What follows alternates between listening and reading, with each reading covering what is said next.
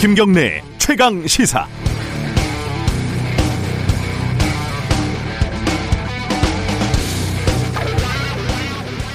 일요일 아침에 답답하기도 하고 찌뿌드드해서 어, 잠깐 운동하러 동네 한 바퀴 돈거 말고는 주말에 어디 가기가 좀 무서웠습니다. 냉장고에 있는 유통기한이 간당간당하고 심지어 하루 이틀 지난 음식들을 꺼내서 냉장고 정리도 하고 하나씩 먹어 치우고 할 일 없이 청소도 하고 부엌 정리도 하고 온라인에서 최근 개봉했다가 코로나 때문에 망한 아마 코로나가 없었어도 없었어도 망했을 그런 영화들을 봤습니다. 대부분 그렇게 보내셨을 겁니다. 고생하셨습니다. 그런데 주말을 또 지나치게 역동적으로 보내신 분들도 있더라고요. 주말이니까 모여서 예배 오는 게 당연하다면서 당당하게 교회에 모인 종교인들도 있고 주말에 모여서 밤샘 회의까지 하고 규정 위반 논란까지 벌이면서 파업을 또 강행한 강행을 결정한 그런 의료인들도 있고요. 그러고 보면 이 기독교인이나 의료인들은 우리 사회에서 가장 고결하게 공공선을 실천하는 그런 사람들인 줄 우리가 알고 있었던 그런 분들이죠. 어쩌면 말이죠. 코로나가 몰랐던 혹은 알면서도 모른 척 했던 세상의 진실을 하나도 보여주는, 하나씩 하나씩 보여주는지도 모르겠습니다. 이런 과정이 좀 불편할 수도 있고 다소 잔인할 수도 있는데 사실 이것도 배부른 소리예요. 지금까지 반년 넘게 장사다운 장사를 못 해본 단골 식당 아줌마 같은 자영업자들의 한숨, 월급은커녕 일당 벌이도 어려운 비정규직 노동자들의 절망 이런 거에 비하면 말이죠. 8월 마지막 날이네요. 8월 31일 월요일 김경래 최강 시사 시작합니다.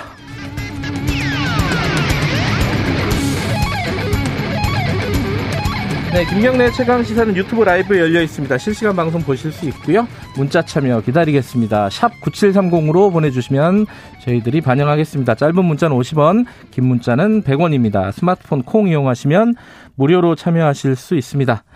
어, 1부에서는요, 언박싱 끝나면은 이재갑 한림대 교수와 연결해서 코로나 상황 좀 자세히 짚어보고요. 2부에서는 정치 사이다. 민주당 김남국 의원, 통합당 이준석 전 최고위원 예정돼 있습니다.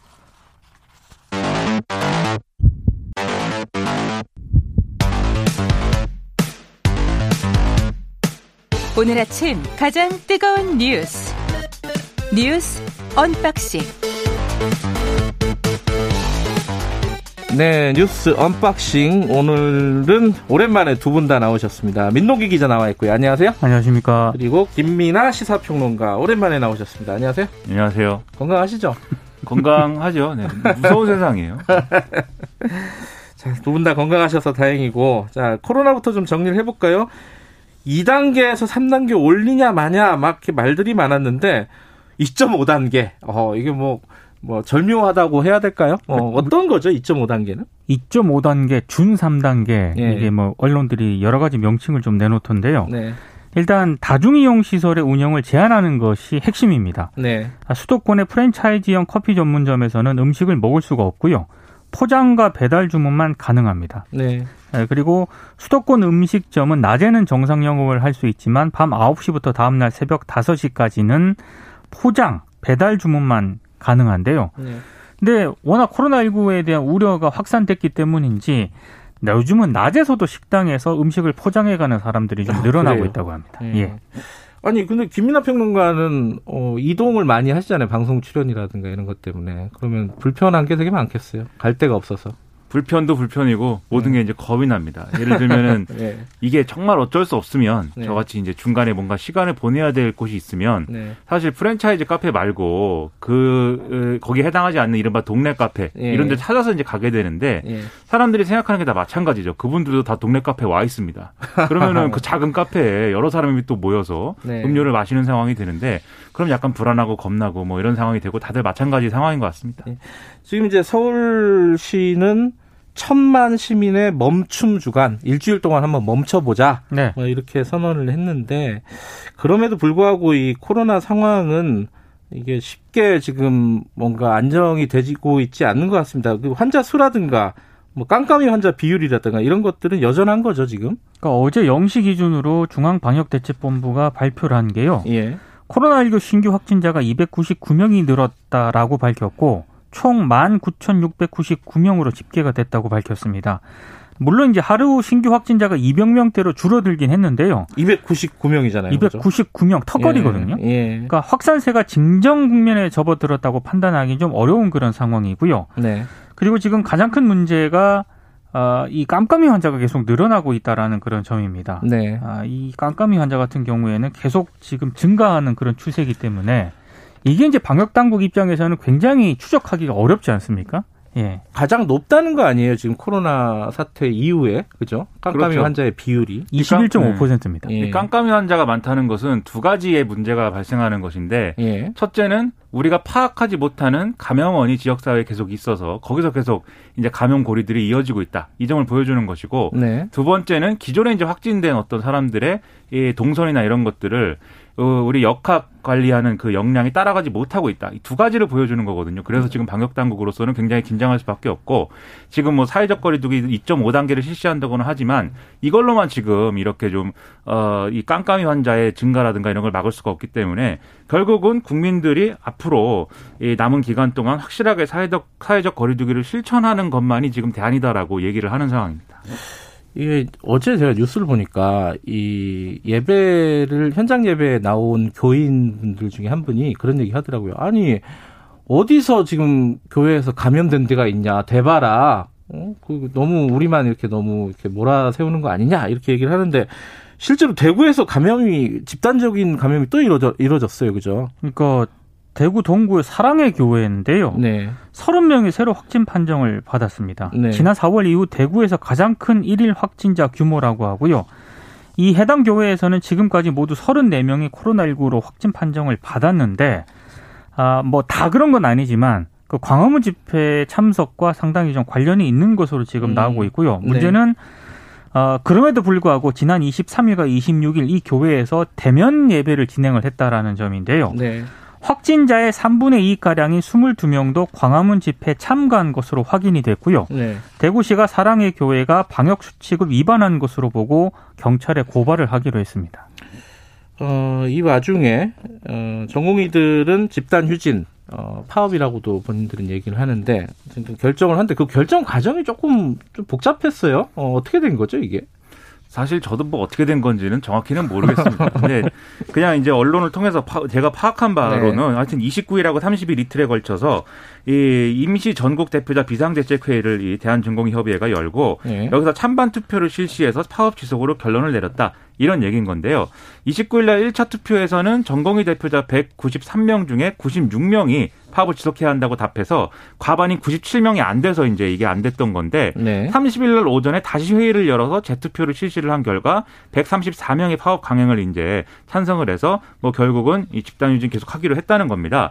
이게 문제인 게 뭐냐면 이렇게 되기 전에 사실 아, 국회와 의료계가 적극적으로 중재에 나서서 좀 설득을 했거든요. 그래서 네. 파업을 중단하면 전공의와 전임의의 형사고발을 철회하고 또 국가고시 미용시 의대생을 구제해준다 이런 조치를 약속했고 그 다음에 그 정부와의 협상안이 있지 않습니까? 코로나19가 진정이 될 때까지 지금 정부가 추진하는 정책 이런 것들을 하지 않겠다 이런 것들이 있었는데 만약에 정부가 이후에 여러 논의를 거치지 않고 일방적으로 뭐 법안을 발의, 발의한다든지 그럴 경우에 국회가 처리하지 않겠다라는 약속도 한정의 보건복지위원장이 해줬습니다. 네. 그럼에도 불구하고 이 모든 내용에도 불구하고 전공의협의회가 결국 아무 대안도 없이 지금 집단 유진을 계속하기로 결정한 것이기 때문에 지금 정부로서는 더 내놓을 카드도 없고 상당히 난감해진 상황이 돼버린 거죠.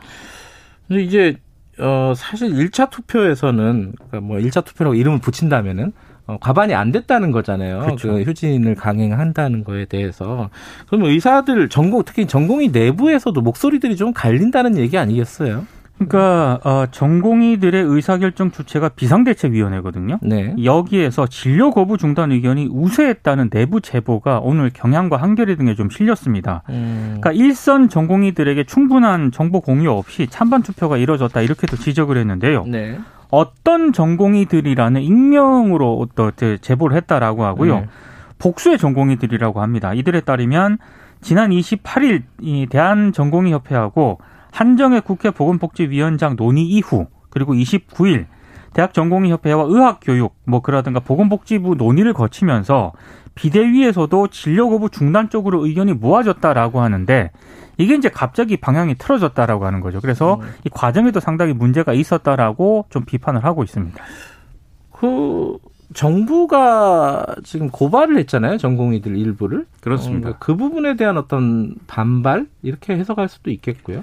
좀 고발이 이루어지는 과정에서 네. 전공의들이 자신들만 뭔가 이렇게 좀 뒤집어 쓰는 거 아니냐 이런 경계심을 지금 가지고 있습니다. 왜냐하면 네. 지금 그 뭐라고 하는 거 펠로를 뭐라고 하죠? 전임이라고 하나요? 네. 이 전임의 집단 휴진 참 참가율이라든지 개헌이들의 참가율이 지금 낮아져 있는 상황인데 네. 그렇기 때문에 전공의들이 자신들이 고립되고 있다라는 지금 감각을 갖고 있어서 지금 강경론으로 기울어지고 있는 부분이 분명히 있습니다.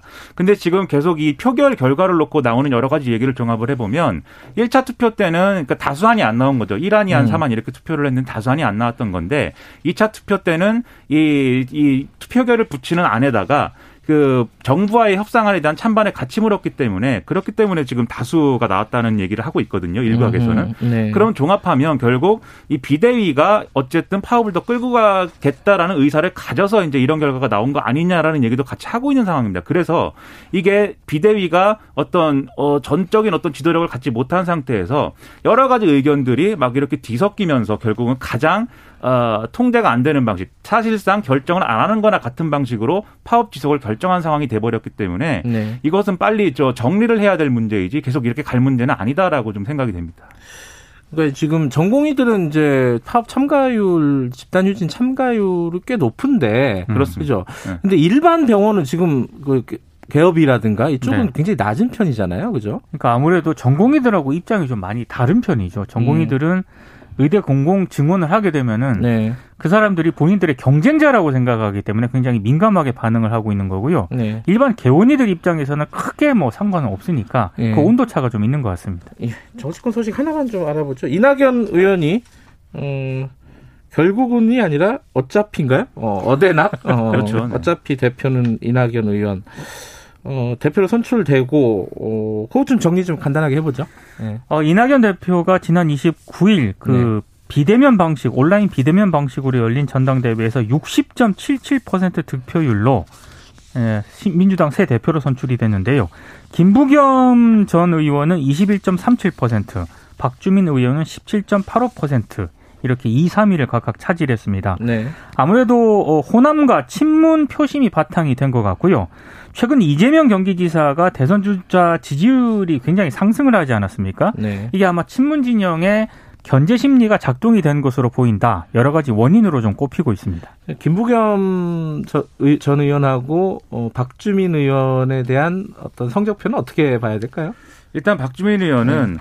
본인의 어떤 그 정치적 중량감 이런 네. 것에 비해서는 어, 훨씬 이제 좀 성과를 냈다라고 볼 수 있는 음. 그런 득표입니다. 그래서 김부겸 전 의원은 2등을 해서 이제 27.37%고 박지민 의원이 3등을 해서 17.85%인데 네. 차이가 별로 안 나지 않습니까? 네. 1등인 이낙연 의원은 지금 전체 60.77% 득표였기 때문에 2, 3위와의 차이가 엄청나게 크게 나는 것이죠. 그럼 애초에 뭔가 김부겸 전 의원의 입장에서는 이 두 어떤 대권 주자의 경쟁 구도이다 이렇게 좀 전당대회 분위기를 잡고 싶었는데 전혀 그런 상황이 아니게 흘러갔고 결과도 그렇지 않은 결과가 나왔기 때문에 손해는 정치적 손해는 어, 김부겸 전 의원이 가장 크게 본 그런 상황이 돼버렸습니다. 음, 네. 그래서 내년에 당 대표를 다시 도전하면서 대권을 접을지 아니면 좀 잠행하다가 대권 직행하는 어, 그러한 어떤 동력을 다시 모아볼지 선택해야 되는 순간이 왔는데 그 선택지가 굉장히 좁아져 있는 상황입니다. 음, 최고위원들 입성한 사람들 보면 조금 공통점은 있죠, 그죠? 뭐 아무래도 이제 친문의 절대적 지지를 받았다라는 음. 건데요. 네. 특히 이제 1위가 김종민 의원이었거든요. 예, 최고위원. 예, 예. 2위가 염태영 시장, 예. 수원시장. 그리고 어 3위가 이제 노웅래, 노웅래. 의원, 예. 신동근 의원, 양양자 의원이 예. 이제 이런 순으로 됐는데 아무래도 김종민 의원 같은 경우에는 대의원 투표에서는 4위였는데 권리당원 투표에서 압도적 1위를 차지했거든요. 음. 전체 1위로 뽑혔기 때문에 역시 친문 표심이 중요했다 이런 평가가 나오고 있고요. 반면에 이원욱 후보 같은 경우에는 대의원 투표에서는 1위를 했는데도 불구하고 권리당원 투표에서 밀려가지고 최고위원회에서 탈락을 했습니다. 그러니까 언론 노출에서 시원하게 강경한 발언한 사람들이 그 굉장히 이번에 지지를 많이 얻었다 이렇게 음. 볼 수가 있는 결과인 거죠. 또 하나 뉴스가 이게 아베 총리가 사퇴를 한 건데 저희가 금요일 날 인터뷰를 하면서 사퇴까지는 안 할 거다. 이런 인터뷰를 했었거든요. 근데 그만큼 약간 의외인 결과인 것 같기도 하고 이 부분은 저희들이 오늘 프로그램 하면서 좀 자세히 다뤄볼 기회가 있을 것 같습니다. 오늘 여기까지 듣죠. 고맙습니다. 고맙습니다. 고맙습니다. 예, 어, 김, 민동기 기자 그리고 시사평론가 어, 김민아, 김민아 평론가 죄송합니다. 김민아입니다 저는. 네. 예, 고맙습니다. 지금 시각은 7시 35분입니다. 최강 시사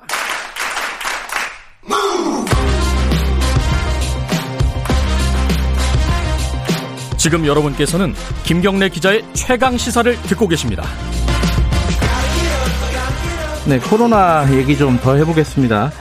지금 신규 확진자 수가 뭐 어제 299명이니까 사실상 뭐 300명대라고 보고 어 지금 사회적 거리두기는 2단계에서 2.5단계로 높였습니다. 그리고 여러 가지 조치들이 진행이 되고 있는데 2차 대유행 이게 어 진정 잡을 수 있을 것인지 우리가 이게 가장 걱정이기도 하고 한림대 강남성심병원 감염내과 이재갑 교수님과 함께 얘기 좀 나눠볼게요. 이 교수님 나와 계시죠? 안녕하세요. 예, 예 안녕하세요. 예, 이 교수님은 원래 3단계로 빨리 격상해서 강력한 조치를 취해야 된다 이렇게 계속 지속적으로 주장해 오셨잖아요. 예, 예. 요번에 2.5단계 뭐 이름이야 어떻게 붙이든 간에 지금 나오는 조치들은 어떻게 평가를 하십니까? 일단 뭐 정부에서 선택할 수 있는 수준이 그 정도였지 않았을까라는 음. 생각이 들고요. 이제 네. 경제적인 부분이나 또한 소상공인이나 또한 여러 피해를 보시는 분들이 많다 보니까 네. 일단은 그 정도 수준으로 한 것 같고요. 네. 일단은 뭐 좀 아쉽기는 하지만 그래도 일단 국민들로 하여금은 좀 경각심을 가지도록 조치는 한것 음. 같아서 네. 일단 효과를 좀 볼 수 있기를 좀 소망하고 있습니다. 지금 확진자 수가 뭐 일일 확진자 수가 매일매일 바뀌는 거에 대해서 일이 일비할 수는 없겠지만은 그래도 네. 이제 추세를 보면요. 한 400명 넘어갔다가 뭐 300명대 어제는 229명. 추세를 보면 어떻게 평가를 하십니까? 이게 좀 그래도 어 잡아가고 있다는 느낌인지 아니면 이게 걷잡을 수 없이 퍼지고 있는 건지 이게 제일 걱정일 거예요, 아마. 일단 이제 뭐 그 수학적 모델링을 하시는 분들이 이제 감염 재생산 지수를 표시를 하면 네. 그 지난주 초가 이제 피크였습니다. 거의 2.5에서 2.8까지 올라갔다고 하시는 분들도 있을 정도였고 예. 일단은 이제 지난 주말 접해서 지난 금요일부터 한 1.34 정도로 떨어졌다고 얘기를 하시거든요. 네. 그러니까 만약에 그게 맞다면 네. 맞다면 이제 일단은 급속도로 이제 확산되는 게 안정화될 수도 있다고 생각은 드는데요. 네. 근데 다만 이제 주말이었잖아요. 예. 어제 그제가 주말이었기 때문에 일단은 음. 검사 수가 좀 줄어들 수는 있기 때문에 네. 조금 이제 우려는 되고 아마도 이번 주에 주초 그러니까 내일부터 모레 그 이제 글피까지 나오는 확진자 수를 봐야 이제 조금 안정이 될지 아니면 좀 계속 이 상태를 유지할지 아니면 더 나빠질지가 결정이 될것 음. 같긴 합니다. 그 감염자 생산 지수라는 건 아까 그 한 명이 이제 그 이후에 몇 명을 감염시키냐 이런 뜻인가요? 예, 그, 그거를 이제 날짜마다 이제 계속 또 측정을 하고 있습니다. 이제 음. 질병관리본부도 그렇고, 네. 역학을 하시는 분 체크를 하고 있는데, 네. 일단 그 지난주 초가 아주 제일 높았다 그래요. 지난주 음. 초부터 그 전에 이제 그 강화문 집회하고 사랑제일교회 분들 막 나올 때가 이제 제일 높았고, 네. 지난 주말부터 좀 떨어지고 있다는 얘기, 지난주 말 정도, 목요일, 음. 금요일은 좀 떨어지고 있다는 얘기가 들리기는 해서, 네. 일단은 이제 전파 속도는 좀 낮아지는 게 아닌가 생각은 드는데, 네. 워낙에 근데 지금 새롭게 발병하는 그런 집단 발병이 많잖아요. 네. 그래서 이제 그런 데서 뭐 몇십 명, 몇백 명 단위로 혹시라도 발생을 하게 되면 음. 또 악화는 언제든 될 수 있기 때문에 네. 그러니까 지금은 이제 정말로 이제 계속 어디든 어떤 집단이든 방역이 취약한 부분에서는 어디서든 지금 환자 발생할 수 있다고 생각하고 좀 조심스럽게 이제 지내야 될 음. 상황이긴 합니다. 정은경 본부장이 브리핑을 하면서 이 모델링 예측 부분을 언급하면서요. 네. 이게 자칫 하루에 확진자가 뭐 2천 명까지도 될 수도 있다 이렇게 네. 얘기를 했거든요. 요거는 가능하다고 보십니까?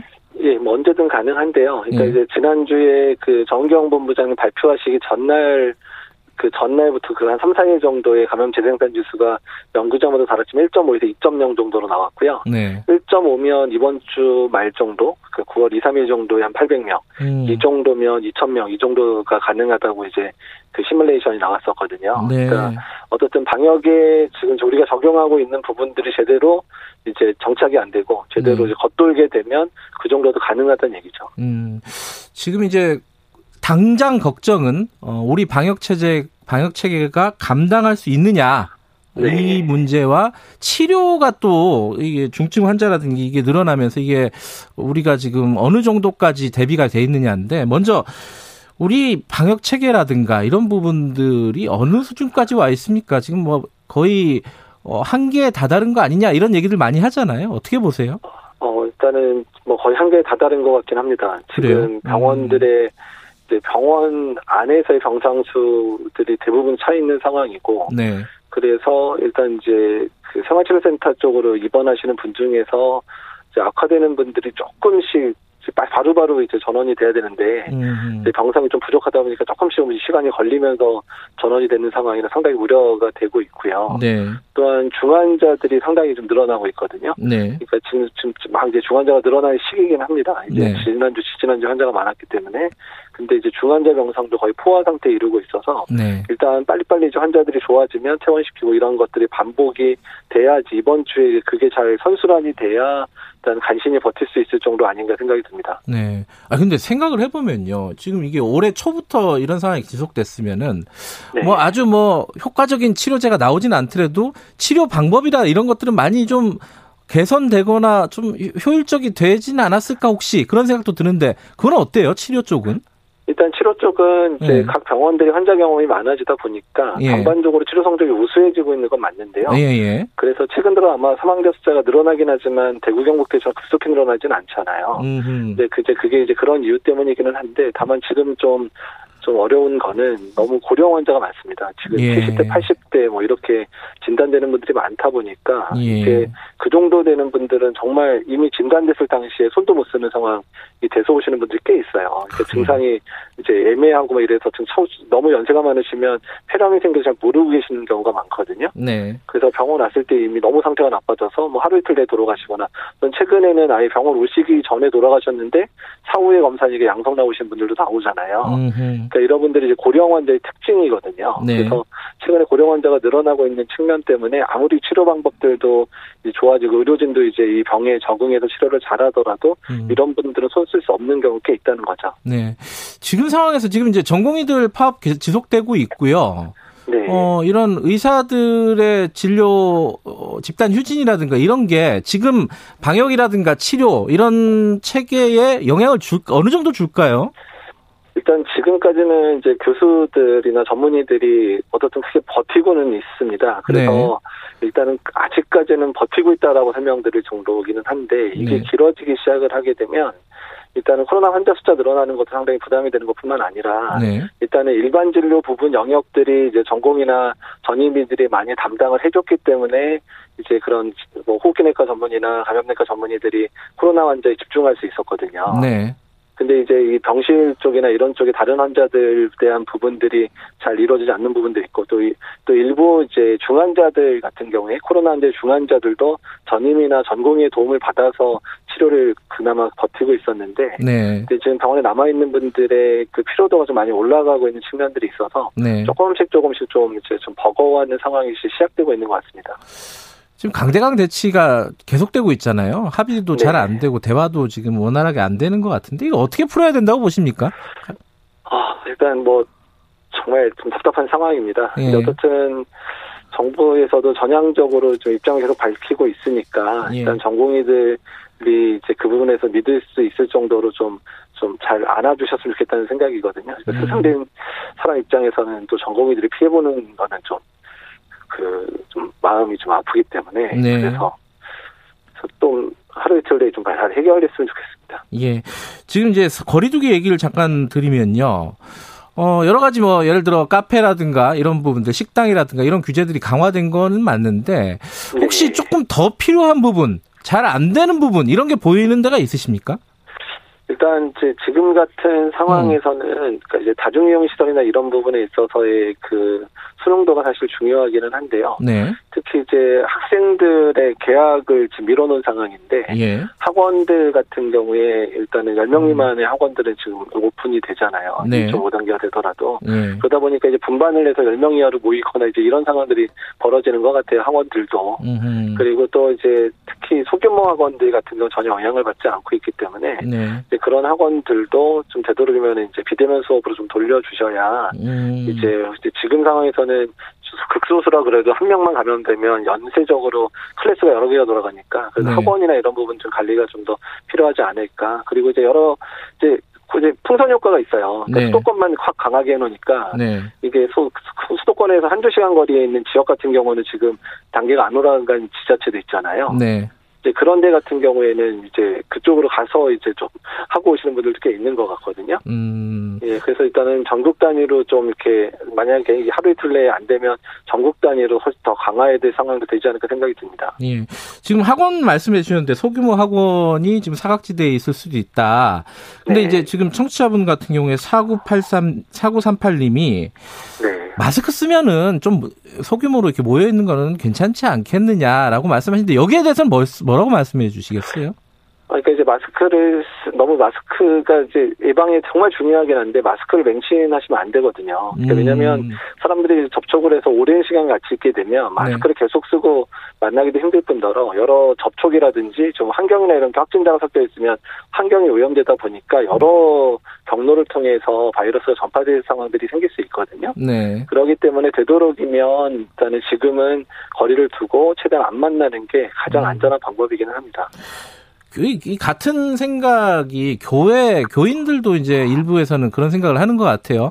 방역 수칙 좀 잘 지키고 좀 띄엄띄엄 떨어져서 앉아서 하면은 대면 예배 잠깐 보는 게 뭐가 그렇게 문제가 되느냐. 다른데 뭐 식당 같은데 여는데 어쨌든 네. 이, 이 생각에 대해서는 어떻게 봐야 될까요?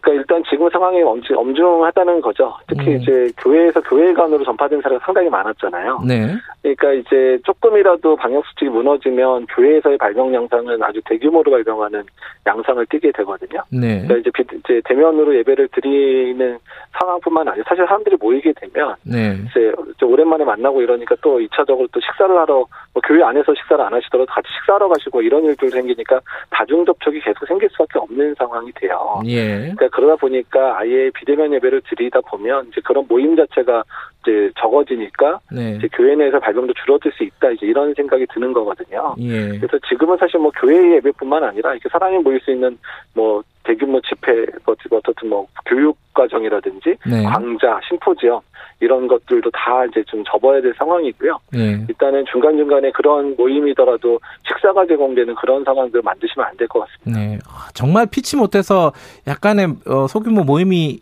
있다 하더라도 식사 같은 것까지 할 하면 안 된다 이런 말씀이시네요 일단. 네, 맞습니다. 이제 식사도뿐만 아니라 뭐 차나 이런 거 어쩔 수 없이 네. 우리나라 사람들이 꼭 그런 걸 내놓고 회의하시잖아요. 예, 예. 근데 그런 것도 아예 안 된다는 얘기죠 지금 상황에서 어쩔 수 없이 모인다고 하더라도. 요거 하나 여쭤봐야겠네요. 1661 하나님이 골프장에 사람들이 몰린다. 골프장이 약간 야외에서 하니까 좀 안전하다 이런 느낌들을 가지고 있는 것 같아요. 네. 이거 어떻게 생각하십니까? 골프 가면 그, 또 사우나도 해야 되고 막 그렇잖아요. 예, 그러니까 골프 자체에 나가서 계시는 동안 도 사실 골프 같은 경우는 서로 담소를 하시면서 왔다 갔다 하시잖아요. 예, 예. 때문에 만약에 야외라고 마스크 안 쓰시고 담소하면서 가까이 붙어버리시면 어차피 전파가 되고요. 음. 게다가 골프가 골프로 끝나는 게 아니라 이제 뭐 차를 타고 이제 카트 같은 데 타고 같이 이동하시면서 이게 이제 접촉이 강하기도 하고 또 네. 휴게소라든지 이런 데서 식사하시거나 음주하시거나 이런 게 다 하나의 세트로 돼 있잖아요. 예. 그렇다 보면 여러 군데서 접촉이 되니까 그래서 전파가 여러 군데서 골프장에서 발생하는 거거든요. 네. 좀 지금 몇 주만 좀 참아보자 이렇게 좀 사회적으로 좀 어, 합의를 했으면 좋겠고 또 네. 하나 걱정이 지금 이제 늦 여름 막바지예요. 막바지인데 가을 오면은 더 심해진다. 뭐 바이러스가 어 건조해지면은 더 활발해진다. 뭐 이런 얘기도 있었고 네. 어떻게 봐야 됩니까? 가을 되면 더 위험한 겁니까? 일단 이제 그 이렇게 이번에 2차 유행 온 것처럼 예. 뭐 가을이든 겨울이든 언제든 뭐 3차 유행, 4차 유행은 우리가 느슨해지면 언제든 올 수 있는 부분이고요. 네. 일단 저희가 사실 이제 가을 겨울이 걱정하는 거는 인플루엔자랑 동시 유행이 되는 아, 상황이 돼버리면 동시 예. 예. 근데 이제 환자들이 이제 증상으로 구분이 안 되다 보니까 예. 그러니까 이제 이거를 이제 구분하는데도 이제 많은 어려움이 생기고 음. 또한 그로 인해서 양쪽에서 다 이제 이제 고위험군들 같은 경우에는 합병증이 생기다 보니까 네. 중환자들이 늘어나게 되니까 의료 체계에 상당히 부담을 줄 수 있다. 이제 이 부분을 저희 걱정을 하고 있는 겁니다. 예. 마지막으로요. 어, 지금 국민 여러분들 뭐 불안해 하시는 분들도 있을 거고 지금 상황에 대해서 불만을 가지신 분들도 있을 겁니다. 지금 중요한 게 진짜 무엇인지 어, 이재학 교수님 말씀은 아마 다들 잘 들을 것 같으니까 한 말씀 좀 네. 해주시죠. 일단 이제 대구 경북 때 우리나라가 그래도 빨리 버틸 수 있었던 이유가 예. 사회적 거리두기를 자발적으로 거의 70% 이상의 국민들이 동참을 해주셨고, 예. 일단은 90% 이상이 대구 경북을 안 떠나면서 그 대구 안에서 잡을 수 있었거든요. 네. 지금 동일합니다. 그러니까 지금 대구 경북보다 사회적 거리두기 이제 준수율이 많이 떨어지고 있는 상황이거든요. 음. 적어도 대구 경북 수준처럼 수도권뿐만 아니라 현재 환자가 발생하는 어떤 지자체든 간에 네. 자발적인 국민들께서 이제 사회적 거리두기를 잘 동참을 해주셔야 네. 지금의 위기가 빨리 끝날 수 있을 거기 때문에 어쨌든 자기 자리에서 좀 멈춰서 활동을 줄이시고 사람 만나는 거를 최대스토화 시켜주시는 게 지금 제일 중요할 것 같습니다. 근데 여기서 지금 뭐 2.5단계라고 이름 붙인 요게 어, 네. 더 강화된다면은 어떻게 되는 거예요? 그러면 뭐 회사도 못 가게 되고 그런 겁니까? 또 회사는 이제 꼭 가야 되는 경우 빼놓고는 재택근무를 권장을 하게 되고 되고요. 예. 그러니까 개인적인 개인적인 외출이나 이런 거나 뭐 이제 뭐 생필품 사는 거 이런 거를 제한하지는 않을 겁니다. 근데 예. 일단은 웬만한 사람이 많이 모이는 장소들은 대부분 문을 열지 않을 거다, 닫을 거다 이렇게 생각하시면 됩니다. 아, 그런 사태까지 안 오려면은 말씀하신 대로 자발적으로 먼저 어, 자 거리두기 더 철저하게 해야 된다. 예. 그렇게 생각하면 되겠네요. 예, 맞습니다. 예. 알겠습니다. 오늘 말씀 감사합니다. 여기까지 듣겠습니다. 고맙습니다. 예, 감사합니다. 네, 한림대 강남성심병원 감염내과 이재갑 교수님이었습니다. 어, 김경래 최강 시사, 어, 이게 코로나 얘기로 어, 항상 시작을 하는데, 어, 이게 풀리지가 않습니다. 조금 더 강화된 어떤 우리 마음 자세가 지금은 더 중요한 것 같습니다. 어, 1분 여기까지 하고요. 잠시 후 2부에서는요, 어, 여의도 정치에 젊은 피가 떴다. 김남국, 이준석, 이준석, 김남국의 정치 사이다 예정돼 있습니다. 정치 현안 여러 가지 있죠. 이낙연 어, 대표 당선도 있고 여야 간에 지금 지지율도 엎치락 뒤치락 하고 있고 어, 뜨거운 어떤 현안 다뤄보는 시간 어, 기대해 보겠습니다. 예, 잠시 후 8시에 뵙겠습니다.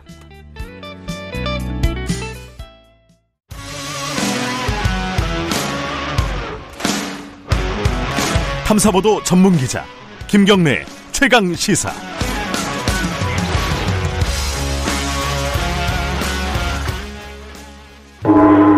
최강 시사 정치 사이다.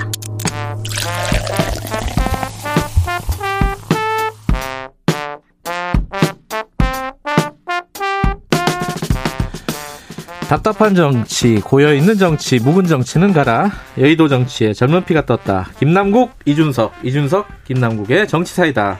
매주 저희 월요일날 만나봅니다. 더불어민주당 김남국 의원 그리고 미래통합당 이준석 전 의원과 함께 전국의 뜨거운 현안 다뤄봅니다. 오늘도 두 분 나와 계시죠. 어, 더불어민주당 김남국 의원 안녕하세요. 네, 안녕하세요. 민생을 챙기기 위해서 열심히 일하는 안산 단원들의 김남국입니다. 네. 그리고 미래통합당 이준석 전 최고위원 안녕하세요. 안녕하세요. 이준석입니다. 네. 아, 어, 오늘은 왜 안 하세요? 예?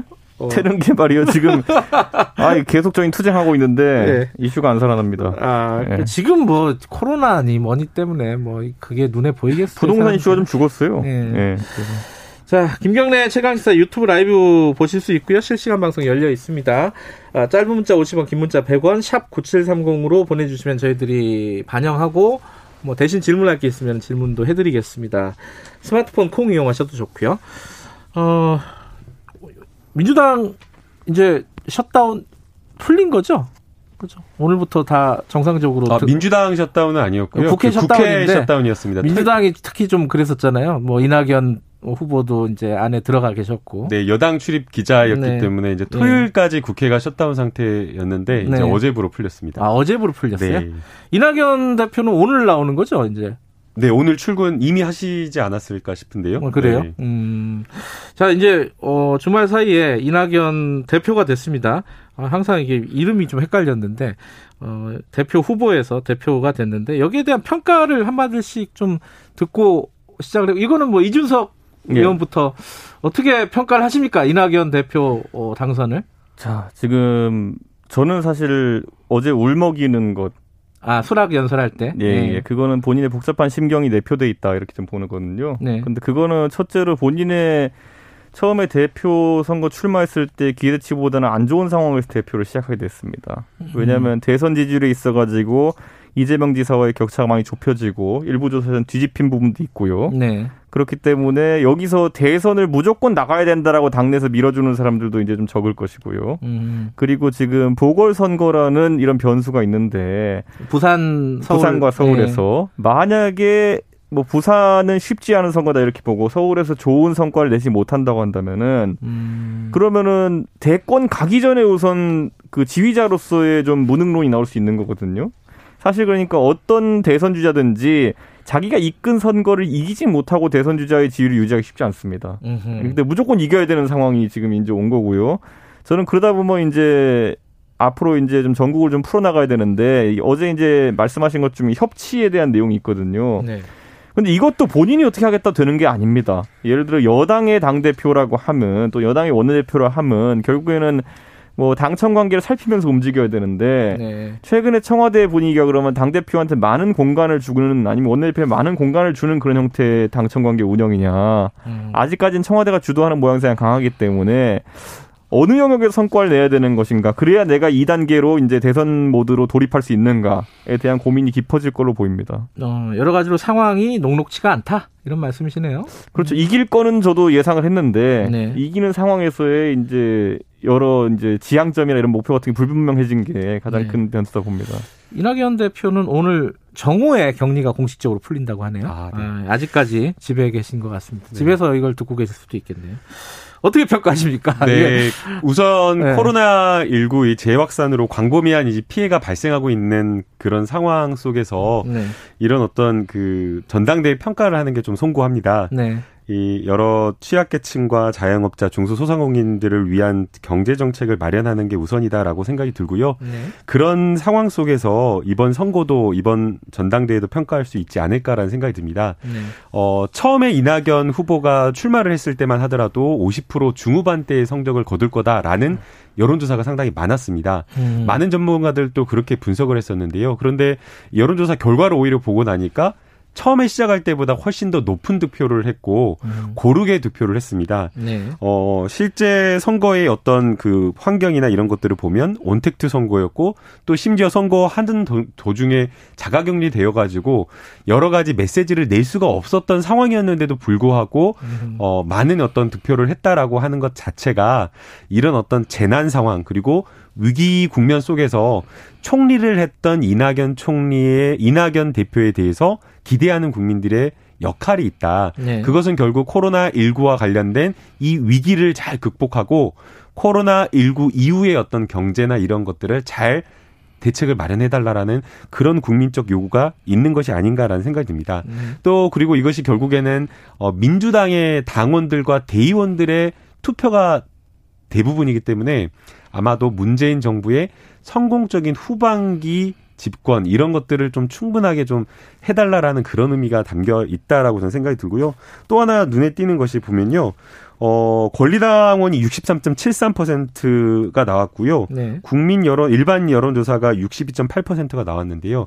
일반 권리당원 득표에서도 상당히 높은 득표를 했습니다. 결국 이것은 이 집권 전반기에 문재인 대통령과 함께 호흡을 맞추면서 총리 역할을 했다는 것에 대해서 이 민주당원들이, 권리당원들이 높은 점수를 줬다라는 것을 보여주기 때문에 후반기에도 당청 관계나 이런 부분에 있어서 아주 긴밀하게 협력 관계를 형성하면서 코로나19 경제 위기를 극복하기 위한 아마 음. 능력을 좀 보여주지 않을까 생각이 듭니다. 어, 이 이제 협치 부분부터 잠깐 얘기하고 넘어가면요. 이 협치가 당청 관계하고 또 연결이 돼 있잖아요. 말씀하신 대로. 그렇죠, 예. 어, 조금 바, 그러니까 이해찬 시대에서 이제 이낙연 시대로 간 거잖아요. 어찌됐든 간에. 그렇죠. 이게 좀 변화, 협치, 그러니까 야당을 대하는 어떤 어, 기본적인 모드 이런 것들이 변화가 있을 거라고 보십니까? 당연히 있겠죠. 왜냐하면 네. 이해찬 대표와 김종인 비대위원장 간의 관계는 네. 과거에 둘이 뭐 지역구 선거상 붙은 적도 있고 그 이후에는 뭐 공천을 자른 적도 있고 네, 그렇기 때문에 사실 좀 안 좋은 관계로 시작할 수밖에 없는 부분이 있었습니다. 네. 근데 이낙연 그 대표 같은 경우에는 이미 본인이 뭐 김종인 위원장과의 뭐 취재 일화라든지 이런 것을 이야기한 것처럼 네, 네. 뭐 유화적인 관계로 시작하려고 하는 것 같다 이런 인상은 주고 있습니다. 네. 그런데 우리 뭐 보면은 김태년 원내대표와 주호영 원내대표가 처음에 참 화기애애하게 시작하는 어, 것 같았지만 예.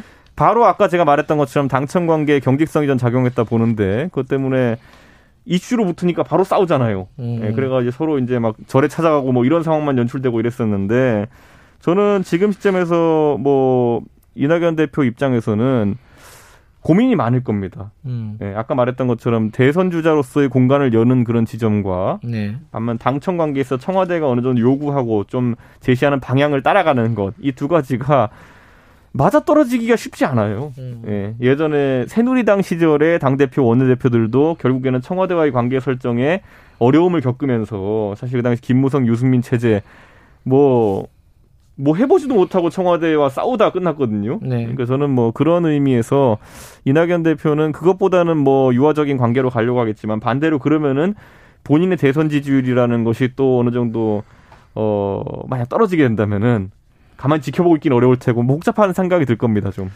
아마 이제 여당과의 야당과의 관계를 보는 게 이제 요번 이제 국, 임시 아, 정기국회가 시작이 되면은 여러 가지 쟁점들이 있잖아요. 이걸 어떻게 풀 것인가인데 첫 번째가 아마 사람들 제일, 제일 관심이 많은 게 어, 재난지원금 2차 이거 어떻게 할 거냐. 야당에서는 적극적으로 하자고 하고 있는 거잖아요. 물론 이제 주는 방식이나 이런 것들은 약간의 이제 서로 간에 사람마다 당마다 조금씩 다르긴 하지만은 그거 어떻게 풀릴 것 같으세요? 이낙연 대표는 일단 뭐 선별 지급을 얘기하고 있는 거죠. 이제 그 사실 당내에서 많은 목소리는 네. 선별 지급은 안 된다.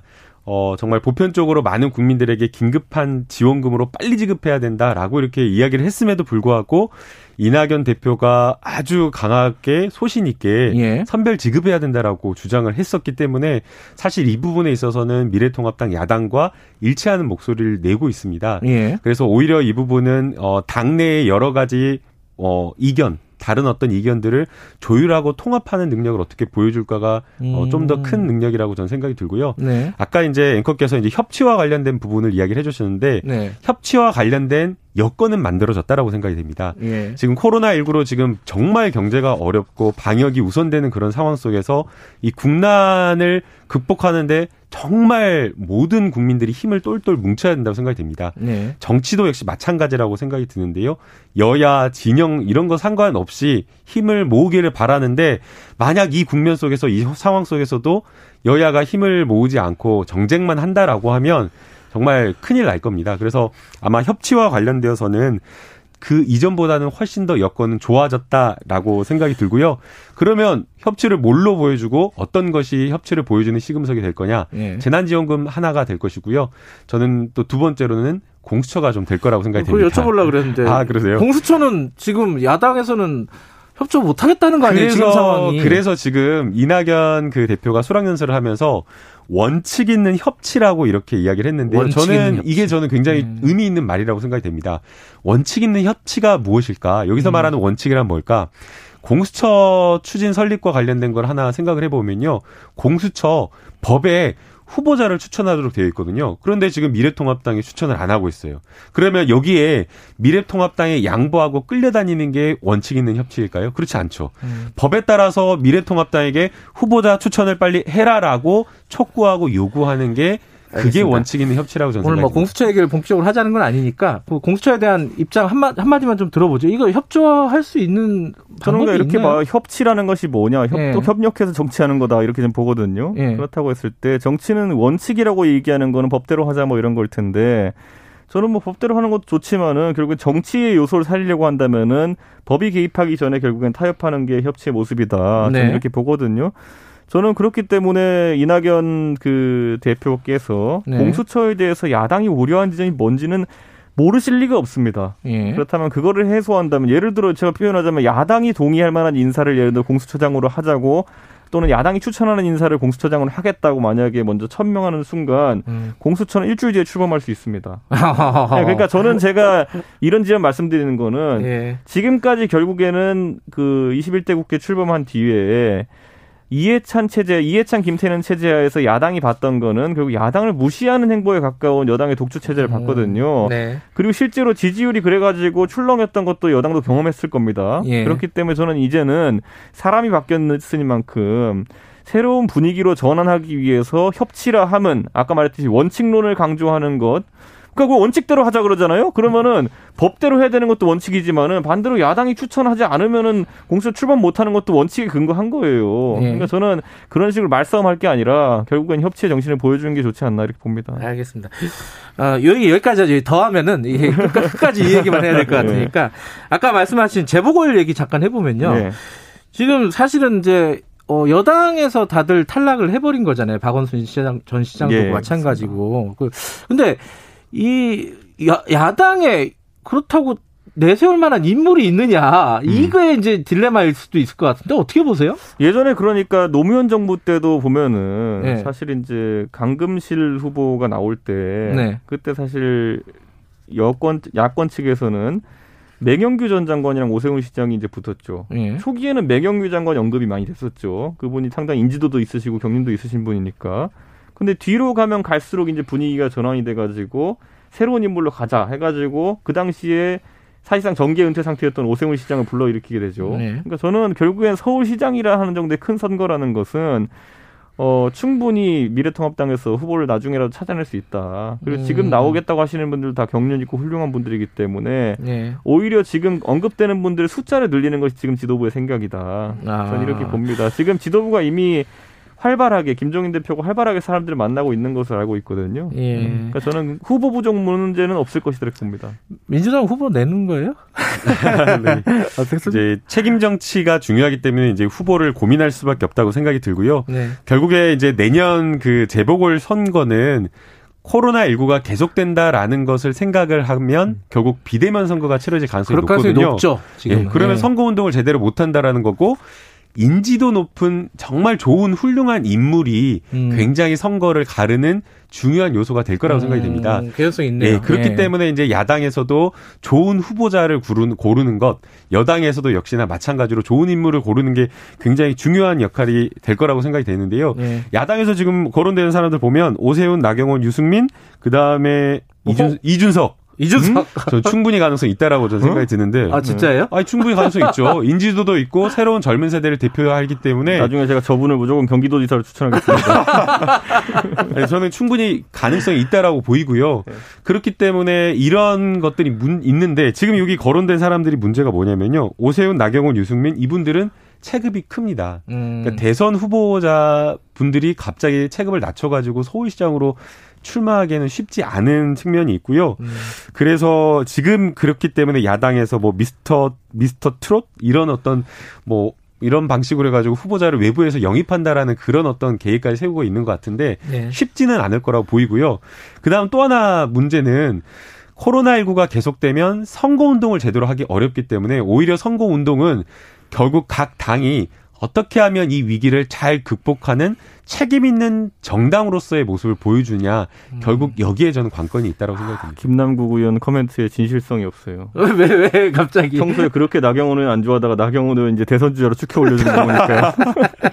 아니 뭐 근데 새로 나오는 인물들이 홍정욱 전 의원, 예. 뭐 안철수 전 대, 아, 지금 대표도 예. 거론이 예. 되고 김세현 전 의원도 얘기 나오고 뭐 김동연 부총리 전 부총리 그 너무 많은 거 아니에요? 이렇게 막 그러니까 누가 무슨? 누가 어. 후보가 부족하다고 합니까? 그러니까 아니 그러니까 네. 얘기가 이렇게 너무 네. 이렇게 잼만 이렇게 날리는 거 아니냐? 아니 근데 저는 이렇게 네. 보시면 될 것 같아요. 홍정욱 전 의원 같은 경우에는 네. 사실 오세훈 시장에 비슷한 케이스죠. 그러니까 음. 국회의원을 한 번 하고 한멸을 느꼈다고 해서 이제 그만두고 그 장외에 머무리는 일의 시간인데 네. 저는 홍정욱 의원이 SNS 글 하나 이제 포스팅한 거 음. 예? 이제 그동안 즐거웠다. 그동안 즐거웠다는 아. 취지의 이 글 하나만으로도 뭐 주식시장이 들썩이고 그리고 이렇게 한다는 것만으로도 음. 야권 서울시장 후보에 대한 기대치가 어느 때보다 높은 시점이다. 네. 저는 이렇게 보고요. 저는 뭐 아까 거론됐던 모든 분들 전부 다 가능성이 있다 이렇게 보고 미스터 트롯 방식이라는 게 정작 제가 미스터 트롯을 안 봐서 잘 모르겠는데 네. 사실 어쨌든 과거에 이제 순환 경선 같은 방식처럼 흥행을 돋구는 방식이라고 이제 하는데 이것의 전제 요소가 뭐냐면은 무대에 올랐을 때 후보들이 끼가 있어야 됩니다. 음. 네, 끼가 있어야 됩니다. 맞아요. 누군가는 음. 파격적인 연설로 사람들의 어쨌든 마음을 돋궈야 되고 왜냐하면 아까 김남국 의원이 지적한 게 맞는 게 이 온택트 선거라든지 언택트 선거라고 하는 것이 음. 이번 총선에서 사실상 약간 치러봤지만 깜깜이 선거가 될 가능성이 있거든요. 네. 그렇기 때문에 그쪽에서 그러면 약간의 쇼맨십을 보여줄 수 있는 사람이 있느냐. 좀 그런 것들을 살펴봐야 될 것 같습니다. 아까 거론하신 분들 제가 봤을 때 하나같이 훌륭한 그 정치인들이고 예. 뭐 국무총리 하셔도 되고 대통령 하셔도 될 분들도 많은데 재미가 있는 분들이 그렇게 많은지 잘 모르겠습니다. 제가 그 중에. 거기에 누가 나가가지고 무대를 장악하면서. 노잼! 노잼들이구나. 갑자기 뭐, 예를 들어 상대가 뭐, 인신 공격을 했을 때 아내를 버리란 말입니까? 뭐 이런 걸 할 수 있다든지 이런 사람이 있는지 잘 모르겠습니다, 지금. 음. 예. 지금 그, 어, 여당은 나올 사람들 많죠? 네, 뭐. 서로 하려고 뭐 후보군에 거론되는 의원들이 상당히 많죠. 네. 뭐 우상호 의원, 박주민 의원, 박영선 장관 등등 네. 굉장히 많은 후보군들이 있고요. 네. 자질도 좀 높이 평가받죠. 재미있고 입담도 있고 정치력도 있고 네. 또 정책적인 어떤 그런 분야에서도 굉장히 능력을 좀 보여주고 있기 거기서 때문에 누가 재밌어요? 우사, 우상호 의원님? 지금 지금 주, 주저한 거 알죠? 당황하셨어. 아, 진짜 진짜 재밌으세요. 네. 아, 그렇구나. 네, 유머도 있으시고 아, 진지함도 있으시고. 제가 볼 땐 두 분이 제일 재밌어요. 그래서 이제 후보자 간의 경쟁 그러니까 사실 이제 이렇게 그 치열하게 이렇게 네. 경쟁이 음. 있는 게 흥행의 요소가 될 거라 보이고요. 그러나 이제 인물 간의 경쟁보다 중요한 것은 결국 코로나19 위기가 계속된다라는 걸 음. 전제하면 정당이 얼마만큼 이 경제 위기를 극복할 수 있는 능력을 보여주냐 이게 제일 알겠습니다. 중요할 것 같습니다. 그, 그 시장 후보들은 조금 더 구체화되면 나중에 다시 예. 얘기하고요. 요 얘기 하나만 얘기하고 마무리하죠. 예. 그 이낙연 대표가 지금 지지율 역전도 됐었잖아요. 예, 예, 그렇죠. 이제 왔다 갔다 하고 있는데 이재명 지사랑 음. 이거 어 이런 구도가 계속 갈 거라고 보세요, 이준석 의원은? 저는 뭐 사실 한나라당이 제일 행복했던 시절이 이명박과 박근혜가 엎치락 뒤치락 할 때, 아, 네, 뭐 예. 이랬던 것처럼 예. 저는 이재명 지사가 이번에 재난지원금 관련해 가지고 당 대표 네. 선거 중에 저는 이제 표현 적절할지 모르겠습니다만 굉장히 센 본인의 정책적 지향을 밝혔거든요. 음. 그러니까 선별 지급보다는 보편으로 네. 가야 된다라고 했고 이건 어느 정도 이제 뭐 재미있게 표현하자면 알박기 비슷한 건데 음. 왜냐하면 이낙연 당 대표가 만약에 당 대표가 되면은 그 시점 이후로는 당에서 논의를 주도하고 그게 당론이 됩니다. 그럼 이재명 지사가 지금처럼 이렇게 편하게 발언하는 것들이 당론에 위배되는 사람들이 될 수 있거든요. 음. 그렇기 때문에 그 전에 이미 아주 강하게 자기 일차를 밝힌 거고 저는 이제 이런 포석 자체가 대선 행보를 염두에 두고 하는 것이기 때문에 앞으로 정책적인 이견들을 그러면 이재명 지사가 어떤 방식으로 노출할지에 따라 가지고 음. 또 분위기가 달라질 것 같습니다. 이낙연 총리를 이낙연 그 대표를 들이받는 모양새가 나온다 그러면은 음. 이거는 다소 좀 이제 좀 당내에서도 우려가 있을 것이고. 네. 근데 또 안 들이받으면 이재명이 아니지 않습니까? 네, 그렇기 때문에 저는 그게 어떻게 풀릴지 한번 지켜봐야겠습니다. 저는. 어떻게 보세요? 이, 이낙연 대표의 지지 대선 주자로서의 지지율이라든가 이런 그 부분들. 이낙연 대표나 네. 이재명 지사나 전부 다 지지율을 잊어야 된다라고 저는 생각합니다. 아, 역시 어, 대선 네. 본인들이 대선 후보다 네. 대선 지지율 이거 전부 다 잊어야 된다고 생각이 들고요. 지금 코로나19로 경제 위기가 정말 심각하고 자영업자, 중소소상공인 근로자들 너무나 힘들어 하시거든요. 이 상황 속에서 내가 대통령 되겠다. 알겠습니다. 내가 더 음. 뭔가 하려고 하면 그거 자체가 욕심으로 비춰질 수 있기 때문에 여기까지. 지금 위기 음. 극복에 집중해야 될 시기입니다. 예, 여기까지 듣죠. 어, 그 아까 이준석 그 예. 서울시장 후보 말씀하셨잖아요, 김남국 의원이. 예. 어, 게시판의 반응이 뜨겁습니다. 아, 진짜요? 예. 생각해보세요.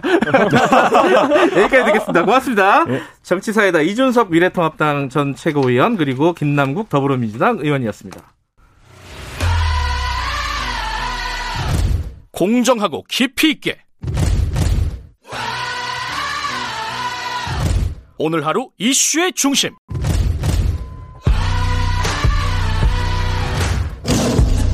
김경래 최강 시사.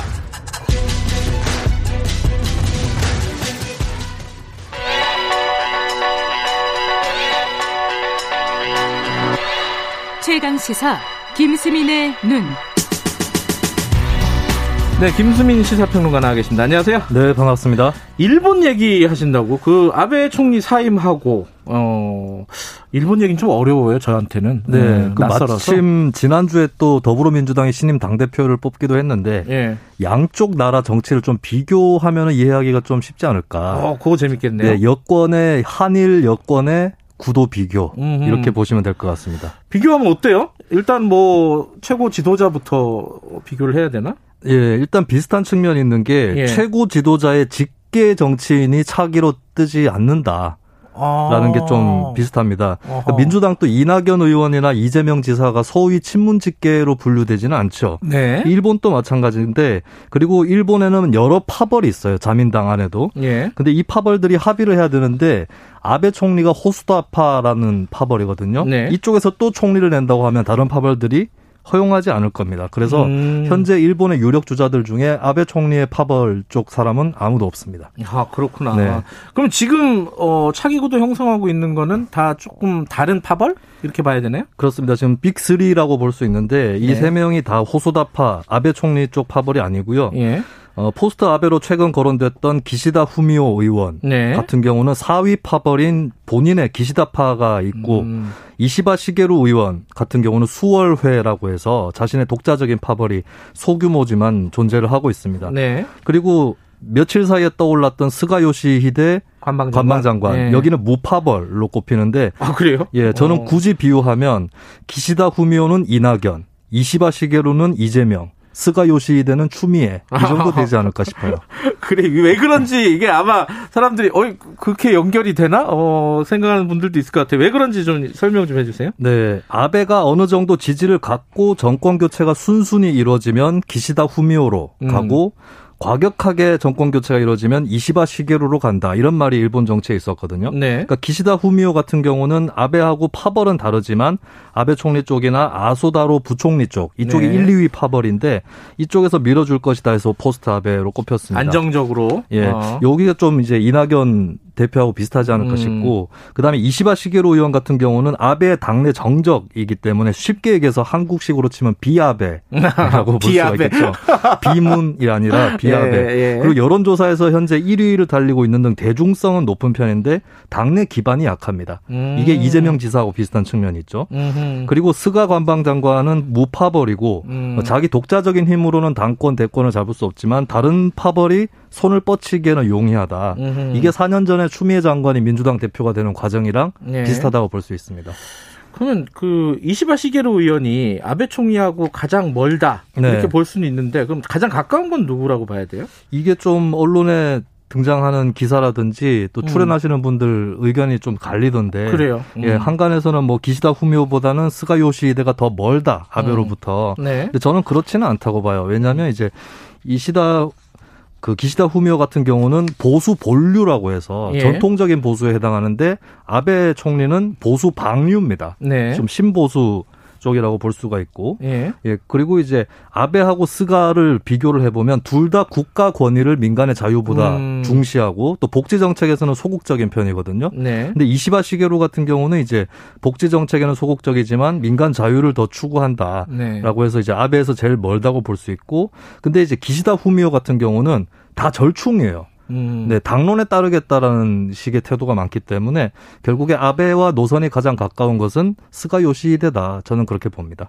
그러면은 스가 요시히데가 아베랑 가장 가까우면은 네. 다음 총리 되기는 어려운 거 아니에요? 아까 말씀하신 논리대로 그 하면은 권력 역학 구도에 따르면 그럴 음, 수 있는데요. 음. 근데 과도기 총리가 될 가능성이 높다. 여기에 실마리가 아, 있는 것 같아요. 지금은 임기가 짧죠. 네. 네. 오는 9월 중순에 자민당 총재를 새로 선출을 하기로 했는데 네. 여기서 새로 임기를 시작해서 채우는 것이 아니라 아베 총리가 비운 음. 못다한 임기를 다하는 네. 예, 그런 2021년 9월까지만 1년만 하는 쪽이죠. 음. 그러다 보니까 유력 파벌들 쪽에서도 일단 스가 요시히데를 임시로 올려놓고 음흠. 차차기를 궁리해 보자. 1년 뒤를 기약하자. 이런 분위기가 또 형성될 수가 있는 것이죠. 음흠. 그리고 이제 일본 자민당 총재가 총리가 되는 건데 자민당 네. 총재 경선이 두 가지 방식이 있어요.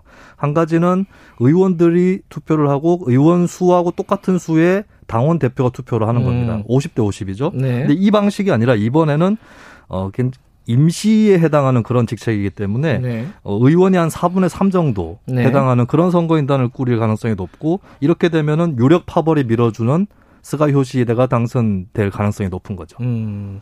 어쨌든 이번 선거는 과도기 총리를 뽑는 거고 네. 그 다음이 이제 더 중요할 수 있는데 뭐 우리는 뭐 잠룡 이런 얘기 많이 하잖아요. 그렇습니다. 거기도 그런 게 있어요? 네, 일본에도 비슷한 그런 주자들이 있습니다. 대표적으로 네. 고이즈미 신지로 환경상, 아, 고이즈미 주니치로 전 총리 아들이죠. 네. 네. 국내에서는 펀쿨 색좌라고 알려져 있는데 뭐예요, 그게? 기후 위기에 대해서 네. 펀하고 쿨하며 섹시하게 대응해야 한다라는 네, 그런 표현을 써서 컴쿨섹좌라고 인터넷에 검색해 보시면 보실 수 있, 있을 네. 겁니다. 네, 차기보다는 차차기가 유력하다는 평가가 많고요. 젊죠. 음. 예, 그리고 고노다로 방위상 같은 경우도 이제 어, 차기 주자 중에 한 명으로 꼽히는데 네. 이번에 네. 과연 그냥 나올까 이런 음. 의문이 있습니다. 그리고 여성 주자들도 있는데 노다 세이코, 오부치유코 두 음. 여성 의원이 있는데 이 사람들은 어, 적극적인 복지 정책을 추구하는 진보적인 또 그런 음. 인물들이 여성 주자로서 일본 정치에 존재를 하고 있습니다. 근데 이제 누가 되느냐 이게 사람들이 이제 직자적인 관심이긴 한데 우리랑 관계가 그 다음에 어떻게 네. 바뀔 것이냐 이게 중요한데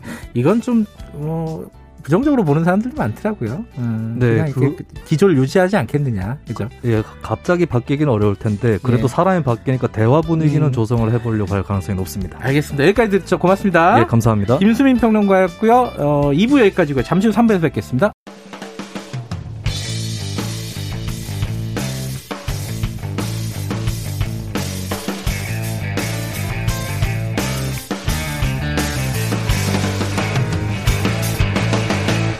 김경래의 최강 시사. 김경래의 최강 시사는 짧은 문자 50원, 긴 문자 100원인 문자번호 샵 9730 무료인 어플 콩으로 참여하실 수 있습니다. 유튜브 라이브로도 함께합니다.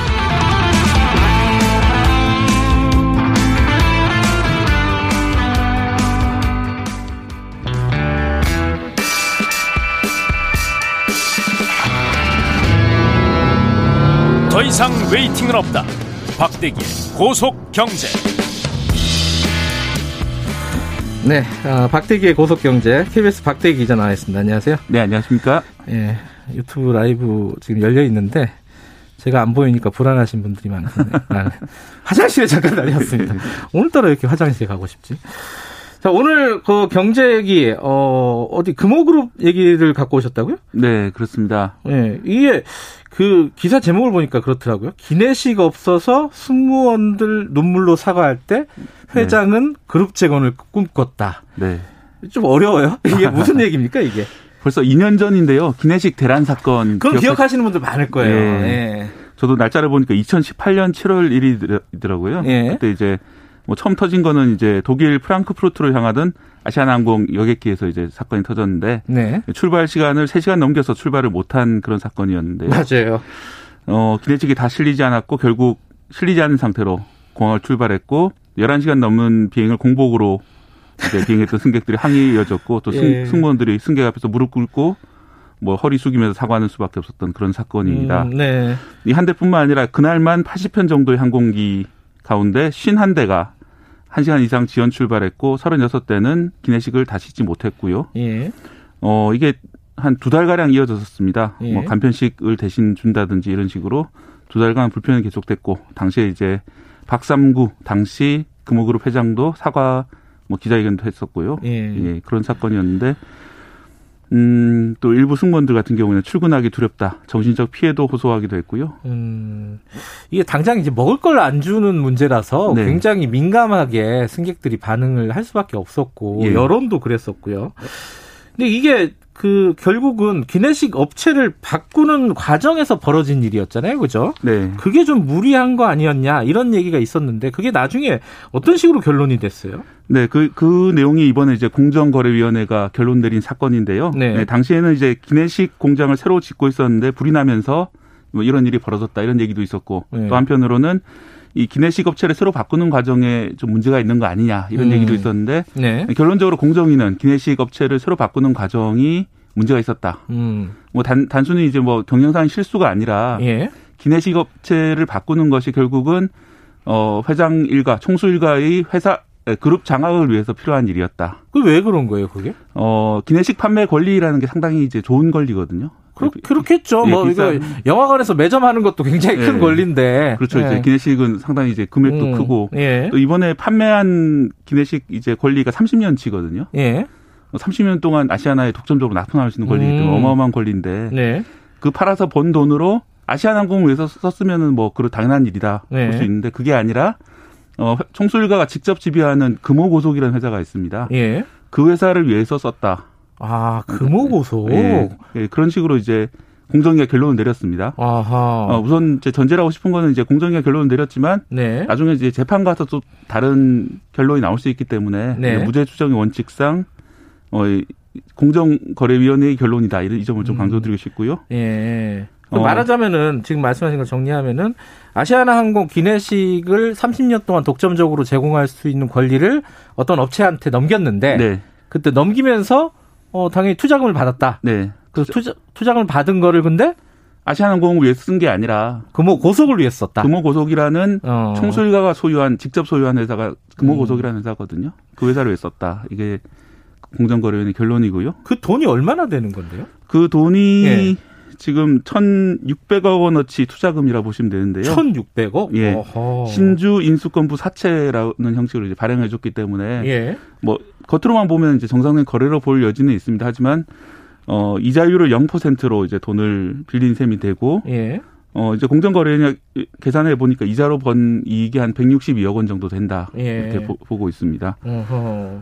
기내식 공급권이라는 게 이제 그렇게 가치가 있는 건지 잘 모르시는 그러니까 분들 많은데 1,600억을 받을 정도로. 네. 예. 최근에 이제 대한항공 같은 경우에 코로나 19 이후에 경영 어려워진 것 때문에 이제 기내식 판매권하고 면세점 면세품 판매권을 음. 묶어서 매각, 매각을 했거든요. 네. 네그 금액이 9,900억 원이었습니다. 아하. 뭐 아시아나 같은 경우는 이보다 좀 작겠지만 그래도 상당한 금액이었을 1조에 거고요. 1조에 가까워요. 예. 아하, 예. 그리고 어 당시에 이제 납품했던 업체는 이제 LSG 스카이셰프 코리아라는 업체가 2017년까지 아시아나에 납품을 했었는데요. LSG 스카이셰프, 스카이셰프 코리아. 코리아. 네. 네. 이 회사는 어, 독일 루프트한자 쪽하고 관계 있는 회사인데 네. 당시에 이제 1년 영업이익이 340억 원 정도 나왔고요. 예. 그리고 영업이익률이 18% 정도였기 때문에 아주 우량한 그런 사업입니다. 그렇기 음. 때문에 뭐 이렇게 실제로 천억 이상 투자를 할 수 있을 만한 가치가 있는 그런 음. 사업이죠. 네. 당시에 이제 LSG 스카이셰프 코리아는 어 만약에 이제 돈을 아시아나항공 쪽에다 투자를 하는 거라면 자기들도 투자를 하겠다 음흠. 이런 제안을 했지만 네. 거절을 했고 어 결국 이제 아시아나 쪽에 투자 에, 결국 이 납품권을 받아간 곳은 중국 하이난 그룹이라는 회사가 있습니다. 예. 거기서 아까 말씀드린 대로 금호고속에 돈을 내놓고 예. 받아가기는 아시아나의 기내식 납품권을 가져간 것이죠. 그러니까 이제 그 중국 쪽의 회사에 넘긴 거잖아요. 그러면은 네. 넘기면서 1,600억을 받아서 1,600억. 예, 1,600억을 받아서 아시아나에 투자한 게 아니라 금호 고속에 투자했다. 예. 금호 고속은 총수 일가의 되게 예. 중요한 회사다. 우리나라 재벌들을 보시면요. 음. 보통 이제 뭐 지주회사라든지 그 키가 되는 회사를 통해서 다른 이제 계열사들을 그렇죠. 지배를 하게 되는데 그래서 이제 사실 작은 지분으로 전체 그룹을 지배를 하잖아요. 네. 그리고 그 과정에서 본인이 직접 지배하는 회사를 위해서 다른 회사를 동원해 가지고 그 회사로 일감을 몰아준다든지 네.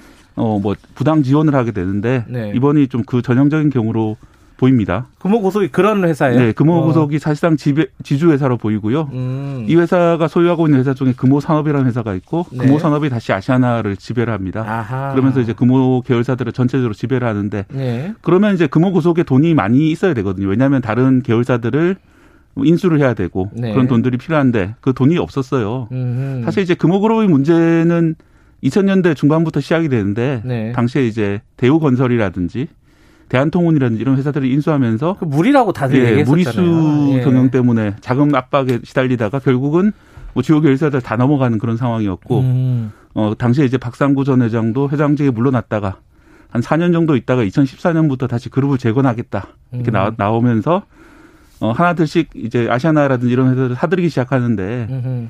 돈이 부족하잖아요. 그렇죠. 그래서 이제 어 차입 으로 이렇게 사들이는데 음. 차입을 한 다음에 이제 이자료가 많이 나가기 때문에 네. 뭐 그걸 갚으려고 하다 보니까 이렇게 한 것이다라고 음. 공정위가 보고 있습니다. 배임의 혐의도 되는 거 아니에요? 그러면은? 어 이번에 이제 배임이라기보다는 이제 부당 지원 결사. 부당 지원. 네. 음. 그리고 이, 이 기내식 매각 말고도 다른 방법으로도 돈을 마련했다고요? 어떤 게 있어요, 그거는? 네, 다른 계열사 자금을 어 음.